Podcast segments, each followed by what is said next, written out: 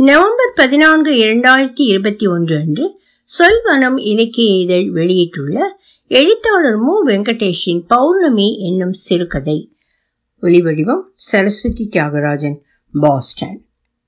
அம்பாசமுத்திரம் பேருந்து நிலையம் இத்தனை வெறிச்சோடி கிடப்பதை அவன் இதனால் வரை பார்த்ததில்லை. அத்தனை பெரிய பஸ் ஸ்டாண்டில் தனி ஆளாக நின்று கொண்டிருந்தான். வழக்கமாக வந்து இறங்கியதும் செல்லும் ஆவின் பால் பூத்திற்கு அருகில் இருக்கும் சமூகம் பிள்ளை சுக்கு காப்பி கடையும் மூடியிருந்தது. ஆள் நடமாட்டம் எதுவும் கண்ணில் படவில்லை.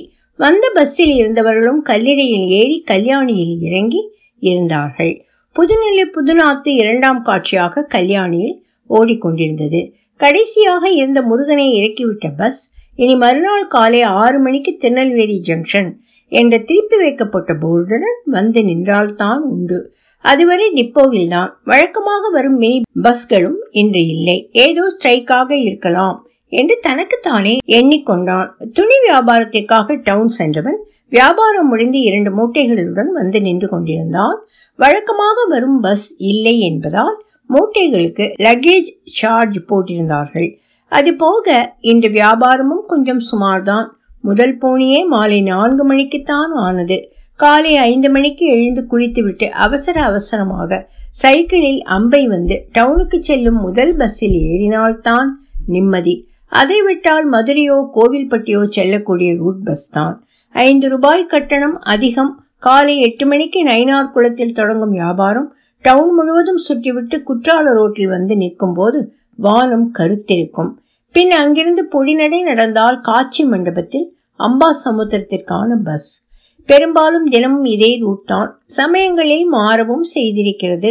மூட்டைகளை அருகில் இருக்கும் பெஞ்சில் வைத்துவிட்டு அங்கும் இங்கும் ஒருமுறை பார்த்தவாறு பஸ் ஸ்டாண்டின் கிழக்கு மூலையில் இருக்கும் குப்பை தொட்டிக்கு பின்புறம் சென்று குத்த வைத்து ஒன்றுக்கிருந்து விட்டு சட்டை பையில் இருந்து பீடி ஒன்றை எடுத்து மூக்கில் இரண்டு முறை தேய்த்து அதன் வாசத்தை நுகர்ந்த பிறகு வாயில் வைத்து பற்ற வைத்து கொண்டான். உள்ளிருக்கும் போது ஏற்பட்ட சூடு அந்த குளிருக்கு இதமாக இருந்தது. பால்பாண்டி கடையில் விட்டு சென்ற சைக்கிளை எடுத்து வீடு செல்ல வேண்டும். ஆனால் அதில் ஒரு சிக்கல் இருக்கிறது. தனியாக செல்ல வேண்டும். மணியும் இரவு பதினொன்றை கடந்திருந்தது. ஒரு மணி வரை இங்கேயே காத்திருந்தால் இரண்டாம் காட்சி முடிந்து ஆட்களை ஏற்றி செல்ல ஷண்டிங் வேன் வரும். அதுவும் இன்று வருவது சந்தேகம்தான். வேறு வழி இல்லை. சென்றாக வேண்டும். முட்டிக்கு மேல் வேட்டியை மடித்து கட்டி இரண்டு மூட்டைகளில் ஒன்றை வலது தோளிலும் மற்றொன்றை இடது தோளிலும் போட்டு இரண்டு கைகளாலும் அதை பிடித்தவாறு வாட்டர் டேங்க் அருகில் இருக்கும் பால் பாண்டி கடைக்கு நடக்கத் தொடங்கினான். கடை மூடி இருந்தது காலை விட்டு சென்ற சைக்கிள் அதே இடத்தில் இருக்க இரண்டு மூட்டைகளையும் அதன் கேரியரில் வைத்து கட்டிய பின்னர் ஸ்டாண்டை எடுத்தான். சைக்கிள் எடுக்கும் சத்தம் கேட்டு யாரது இந்நேரத்துல? முருகனா? என்று கடைக்குள் இருந்து பாண்டியன் அப்பா சத்தம் கேட்க ஆமா அண்ணாச்சி முருகன் தான் பாண்டி இல்லையா? என்றான். கதவை திறந்து வெளியே வந்தவர் அவன் அப்பலையே கடையை அடைச்சிட்டு போயிட்டானே. இந்நேரம் வீட்டுக்கு போயிருப்பான். இன்னைக்கு நான் படுத்துக்கிறேன்னே. அதனால அவன் போயிட்டான். அது சரி. நீ என்னடா இன்னைக்கு இவ்வளோ லேட்டு? என்று கேட்டார். அது ஒன்றுமில்ல அண்ணாச்சி. ஏழு மணி பஸ்ஸை விட்டுட்டேன். உறவு நின்று கடைசி பஸ்ஸில் தான் வந்தேன். சரி அது கிடக்கட்டும். இங்கே என்ன ஒரே கீழு கிடக்கு. ஆள் நடமாட்டத்தையே காணோம். அதுவா? சாயந்தரம் இந்த மேலே தெரு சங்கரை எவனோ வெட்டிவிட்டானா இவ்வளோ நேரமும் போலீஸும் கெய்ஸுமா கே கேனு கிடந்துச்சு பார்த்துக்கோ பிரச்சனை கிச்சனை வந்துருமோன்னு இப்பதான் எல்லாம் உள்ள அடைஞ்சு கிடக்கு போல என்றார் அப்படியா சங்கதி? சரி இந்த ரெண்டு மூட்டையும் இங்கே கிடக்கட்டுமா? காலையில் வந்து எடுத்துக்கிறேன். அதுக்கு என்னடே?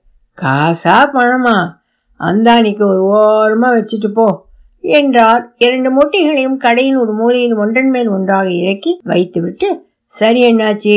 அப்போ காலையில் வெள்ளனை வந்து எடுத்துக்கிறேன் என்று சொல்லும் போதே அவன் கால்கள் சைக்கிள் பெடலை மிதிக்க தொடங்கி இருந்தன. பௌர்ணமி நிலா வெளிச்சம் சைக்கிள் ஓட்டிச் செல்வதற்கு போதுமானதாக இருந்தது. ஆள் அரவமற்ற சாலையில் முருகன் அவனுக்கு துணையாக வாயிலிருந்து வரும் பீடி புகை பௌர்ணமி நிலா சைக்கிள் செயினிலிருந்து வரும் கிரீச் கிரீச் சத்தம். இதை தவிர அங்கு யாரும் இருந்ததாக தெரியவில்லை. இன்னும் நாற்பது நிமிடங்கள் தொடர்ந்து மிதித்தால் தான் வீடு சென்றடைய முடியும். வெளிச்சம் தந்த போதிலும் கூடவே வரும் நிலா ஒருவித அச்சத்தை ஏற்படுத்துவதாக இருந்தது. முன்பெல்லாம் நிதானமில்லாமல் எப்படி வந்து சேர்ந்தோம் என்று தெரியாமல் வீடு வந்து சேர்ந்த நாட்கள் தான் ஏராளம். ஏராளம் என்றால் தினமும் ஆனால் இன்று முதல் முறையாக கண்கள் தெளிவாக தெரிகிறது. உடல் நிதானமாக இருக்கிறது. செல்லும் பாதை தெளிவாக தெரிகிறது. சைக்கிள் கீழே விழாமல் செல்கிறது. ரயில்வே கேட் மில் மொட்டமலை அடுத்ததாக கருப்பந்துறை இதை கடந்தாலே முக்கால்வாசி தூரம் கடந்தது போலத்தான். அதற்கடுத்து வரும் ஆற்று பாலத்தை கடந்தால் வீடு. அதென்னவோ எளிதாக கடந்து விடக்கூடிய பாதைதான். கருப்பந்துறையை பற்றி நினைத்தாலே வயிற்றுக்குள் ஏதோ செய்தது. அது வயிற்றுக்குள் புலி கரைப்பது போன்ற உணர்வை ஏற்படுத்தி இருந்தது. அம்பாசமுத்திரத்திற்கு மேற்காக சிவந்திபுரத்திற்கு கிழக்காக விழும் பிணங்களை கொண்டு வந்து எரிக்கக்கூடிய இடம் கருப்பந்துரை இரவு பத்து மணிக்கு மேல் அதை கடப்பதென்பது சாதாரண செயல் இல்லை. அதுவும் இன்று அவன் மட்டும் தனியாக. ஊருக்குள் கருப்பந்துரைக்கென்று பல கதைகள் உண்டு. இரண்டாம் காட்சி பார்த்துவிட்டு வரும் வழியில் பேயடித்து இறந்து போன பெரிய வீட்டு செல்லையா அண்ணாச்சி மரமெடுக்க போய் முதுகில் ஐந்து விரல் கைத்தடம் வாங்கி வந்து இரண்டு நாட்களில் இறந்து போன வேலு ஆசாரி ஊருக்கு சென்று திரும்பும் போது பேயை பார்த்ததாக சொல்லி ஒரு வாரம் காய்ச்சலில் கிடந்து பின் இறந்து போன சங்கரி அக்கா இன்றும் இரவானால் ஊரின் வாய்க்கால் கரை புளியமரத்திற்கும் கருப்பந்துரைக்கும் ஓடி திரியும் சரசு அங்கங்கே காணப்படுவதாக சொல்லப்படும் தீக்குளித்து இறந்து போன கருப்பாயி வீட்டு உத்தரத்தில் தூக்கிட்டு நாக்கு தள்ளி இறந்து போன ஜோசப். இப்படி கருப்பந்துரை கதைகள் ஒவ்வொன்றாக மனதில் எழத் தொடங்கி அது மேலும் பயத்தை கூட்டிக் கொண்டிருந்தது. இதற்கெல்லாம் பயந்து கருக்கல் நேரம் கடந்துவிட்டால் பலர் அம்பையிலோ கல்லிடையிலோ உறவினர்கள் வீட்டில் தங்கிவிட்டு காலை எழுந்து வருவதை வழக்கமாக வைத்திருந்தனர். ஆந்தைகள் அங்கும் இங்கும் உலவுவதை காண முடிந்தது. மேற்கிலிருந்து குளிர்ந்த காற்று வீச பகல் வெக்கை தணிந்து இரவின் குளிர்ச்சி மேலோங்கி இருந்தது. ரயில்வே கேட்டை கடந்து மில் அருகில் சென்று கொண்டிருக்கையில் க்ரீச்சிக் என்றொரு சத்தம். சைக்கிள் பெடல் வேகமாக சுழந்தது கீழே இறங்கி குனிந்து பார்த்தால் சைக்கிள் செயின் கழண்டிருக்க ஸ்டாண்டை போட்டுவிட்டு செயினை சரி செய்ய முயன்றான். எத்தனை முயன்றும் கையில் கிரீஸ் படிந்ததே தவிர செயின் பல்லில் மாட்டுவதாக இல்லை. அந்த இரவு குளிரிலும் அவனுக்கு வியர்த்து கொண்டிருந்தது. ஏ கூதி புள்ள என்று திட்டிக்கொண்டே கடைசி முயற்சியாக செயினை பிடித்து இழுக்க அது கையில் ஒன்றுமாக தரையில் ஒன்றுமாக அருந்து விழுந்தது. இனி பெடல் போட முடியாது. உருட்டித்தான் சென்றாக வேண்டும். பாதி வழி கடந்ததால் இனி திரும்பவும் முடியாது. பாண்டி இருந்தாலாவது அவனுடன் கடையில் படுத்துக்கொள்ளலாம் அதற்கும் வழி இல்லை. வீட்டிற்கு செல்வதுதான் ஒரே வழி. எரிச்சலில் மேலும் ஒரு பீடியை எடுத்து பற்ற வைத்து சைக்கிளை உருட்டி கொண்டே நடக்கத் தொடங்கினான். அம்மாவாசை இருள் மட்டுமல்ல கூடவே வரும் பௌர்ணமி நிலா கூட ஒருவித அச்சத்தை ஏற்படுத்துவதாக இருந்தது. சிறிது நேர நடையில் மொட்டமலையை அடைந்திருந்தான். அடுத்ததாக கருப்பந்துரை நினைக்கையிலேயே மீண்டும் ஒருமுறை ஒன்றுக்கு முட்டி கொண்டு வர அருகில் இருந்த வேப்ப மரத்தில் சைக்கிளை சாய்த்துவிட்டு வேட்டியை மட்டும் தூக்கி பிடித்தவாறு நின்று கொண்டே ஒன்றுக்கு இருந்தான் இம்முறை பயத்தில் குத்த வைக்கவில்லை. முடித்துவிட்டு நிமிர்ந்து பார்க்கையில் கருப்பந்துரையின் இல்லையான ஒற்றை பனைமரம் கண்ணில் பட மேலும் பயம் தொற்றி கொண்டது. அதே ஒற்றை பனை மரத்தடியில் விஷம் குடித்து இறந்து போன மீனாவை பலமுறை பார்த்ததாக ஊருக்குள் சொல்லி கேள்விப்பட்டிருக்கிறான். பழனியும் கூட ஒரு முறை அங்கு மீனா வெள்ளை சேலையுடன் உட்கார்ந்து அழுது கொண்டிருப்பதை பார்த்ததாக சொல்லி இருக்கிறான் இதையெல்லாம் நினைக்கையில் ஏண்டா வந்தோம்? என்ற எண்ணம் அவனுக்கு வராமல் இல்லை. தூரத்தில் பிணம் எரிந்து கொண்டிருப்பதைக் கண்டு கொல்லப்பட்ட சங்கரராவ் கூட இருக்கலாம் என்று எண்ணிக்கொண்டான். இனி நினைத்தாலும் திரும்பி செல்ல முடியாது. ஒரு நிமிடம் நின்று மனதிற்குள் ஏதோ சொல்லிவிட்டு முன்னேறி நடந்தான். ஒற்றை பனைமரத்தை கடக்கையில் பழனி கூறியது போல வெள்ளைச்சேலை உடுத்திய பெண் அழுது கொண்டிருந்தாள். மீனாவாக இருக்கலாம். மரத்தை நெருங்க நெருங்க அழுகுரல் இன்னும் தெளிவாக கேட்க தொடங்கியது. அது மீனாவின் அழுகை சத்தம்தான். திரும்பி பார்க்கலாமா வேண்டாமா என்று யோசித்துக் கொண்டிருக்கையில் அருகில் வந்த அந்த குரல் அதை அழுது கொண்டே முருகா ஒரு சேலக்குழு முருகா என்று கேட்பது போல் இருந்தது.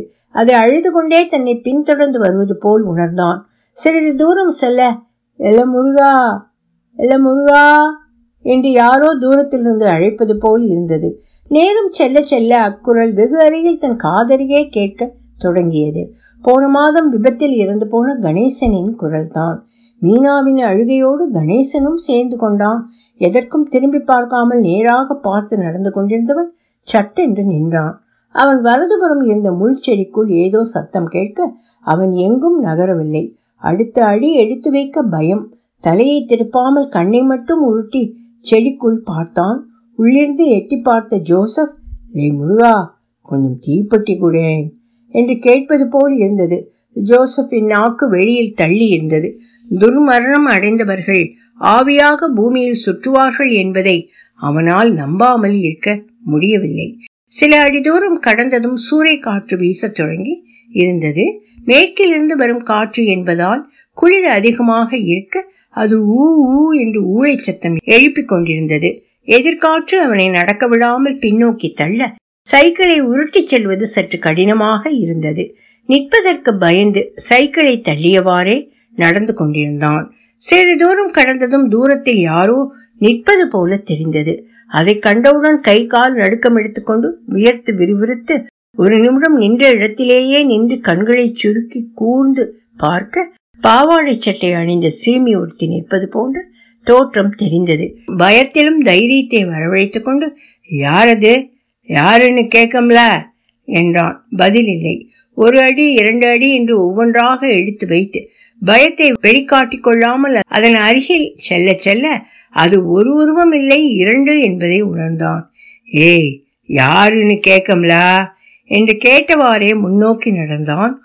உருவம் கொஞ்சம் கொஞ்சமாக தெளிவடைய தொடங்கியது. ஒரு கட்டத்தில் உருவம் நன்றாக தெரியவர ஏ மூதிகளா நீங்க தானா கேட்டுட்டே வாரம்ல பதில் சொல்லலாம்ல என்றான். எங்க சொல்ல விட்டீங்க? நீங்க தான் பேசிட்டே வாரீங்களே என்றாள் மனைவி. எப்பா நான் தான் கூப்பிட்டோம்ல காதில் விழலியா? என்றாள் மகள். அது சரி. இந்த ராத்திரியில் இங்க வந்து என்ன நின்றுட்டு இருக்கீங்க? சொல்லப்போனா நாங்கள் ரயில்வே கேட்டுக்கே வரலாம் தான் பார்த்தோம். அம்மா தான் லேட்டாக்கிட்டா அதெல்லாம் ஒன்றும் வேணாம். நானே வந்துடுவேன் இத்தனை வருஷம் நீங்கள் வந்தது தெரியாதா? கேட்டால் இந்த கருப்பந்துறையை கடந்து வர பயமாக இருக்கிறதுனால தான் குளிக்கேன்னு சொல்லுவீங்க. ஏதோ இன்னைக்கு தான் முத தடவையா அந்த கழுத மூத்திரத்தை குளிக்காமல் வந்திருக்கீங்க. அதான் இனிமேல் குளிக்க மாட்டேன்னு சொல்கிறாம்ல ஐயா ராசா நல்லா இருப்பீங்க நீங்க குடிச்சு நாம பட்ட பாடெல்லாம் போதும். இனிமே தயவு செஞ்சு அதை தொடாதீங்க. மாட்டங்கம்லா. எப்பா நான் ஒன்று சொல்கிறேன் கேக்கியா? ம். இனிமே அவன் கூப்பிட்டான் இவன் கூப்பிட்டான்னு சொல்லி போவாத. இதை இன்னையோடு அப்படியே தலைமுழுகிடு உனக்கு ராத்திரி ஒத்தையில் வாரத்துக்கு பயமாக இருந்தால் சொல்லு. எங்களுக்கு உன்னை கூப்பிட வரத்துக்கு எந்த சங்கடமும் இல்லை பார்த்துக்கோ டெய்லி நாங்கள் மில்கேட்டுக்கே வந்துடுறோம். நீ இப்படியே வா. அது போதும் எங்களுக்கு என்றாள். ஆட்டும் என்று சொல்லி தலையசைத்து கொண்டான். மூன்று பேரும் பேசிக்கொண்டே ஆற்று பாலத்தை கடந்து வீடு இருக்கும் வடக்கு தெருவுக்குள் நுழைய சத்தைங்க நில்லுங்க. வாரேன். என்று சொன்னவன் விறுவிறுவென்று சென்று முக்குக்கடை ராசம்மாவின் வீட்டுக் கதவை தட்டி தேன் மிட்டாய் ஐந்தை வாங்கி சட்டைப்பையில் போட்டுக்கொண்டு வந்தவன் சரி வாங்க போலாம் என்று சொல்ல மூவரும் வீட்டை நோக்கி நடந்தார்கள். வழிநெடுகிலும் மனைவியிடமும் மகளிடமும் பேசிக்கொண்டே வந்தான். வீடு வரவும் எப்பா நீ முன்வாசல் வழியா வா நாங்க பொராசல் வழியா வாரோம் என்று சொல்லிவிட்டு இருவரும் செல்ல முருகனோ கதவை திறந்து உள்ளே சென்றான். லைட் எதுவும் போடாமல் நேராக புறவாசல் சென்று கை கால்களை கழுவிவிட்டு கதவை திறந்து தோட்டத்தில் இருக்கும் புளிய மரத்தடியில் வாங்கி வந்த ஐந்து தேன் மிட்டாய்களையும் வைத்து அருகில் இருக்கும் விளக்கை ஏற்றி கண்களை துடைத்தவாறே மேல் நோக்கி பார்த்தான். மேகத்தின் உள்ளிருந்து வெளியே வந்த பௌர்ணமி நிலா பிரகாசமாக இருந்தது. அதன் அருகே நட்சத்திரம். ஒலிவடிவம் சரஸ்வதி தியாகராஜன் பாஸ்டன்.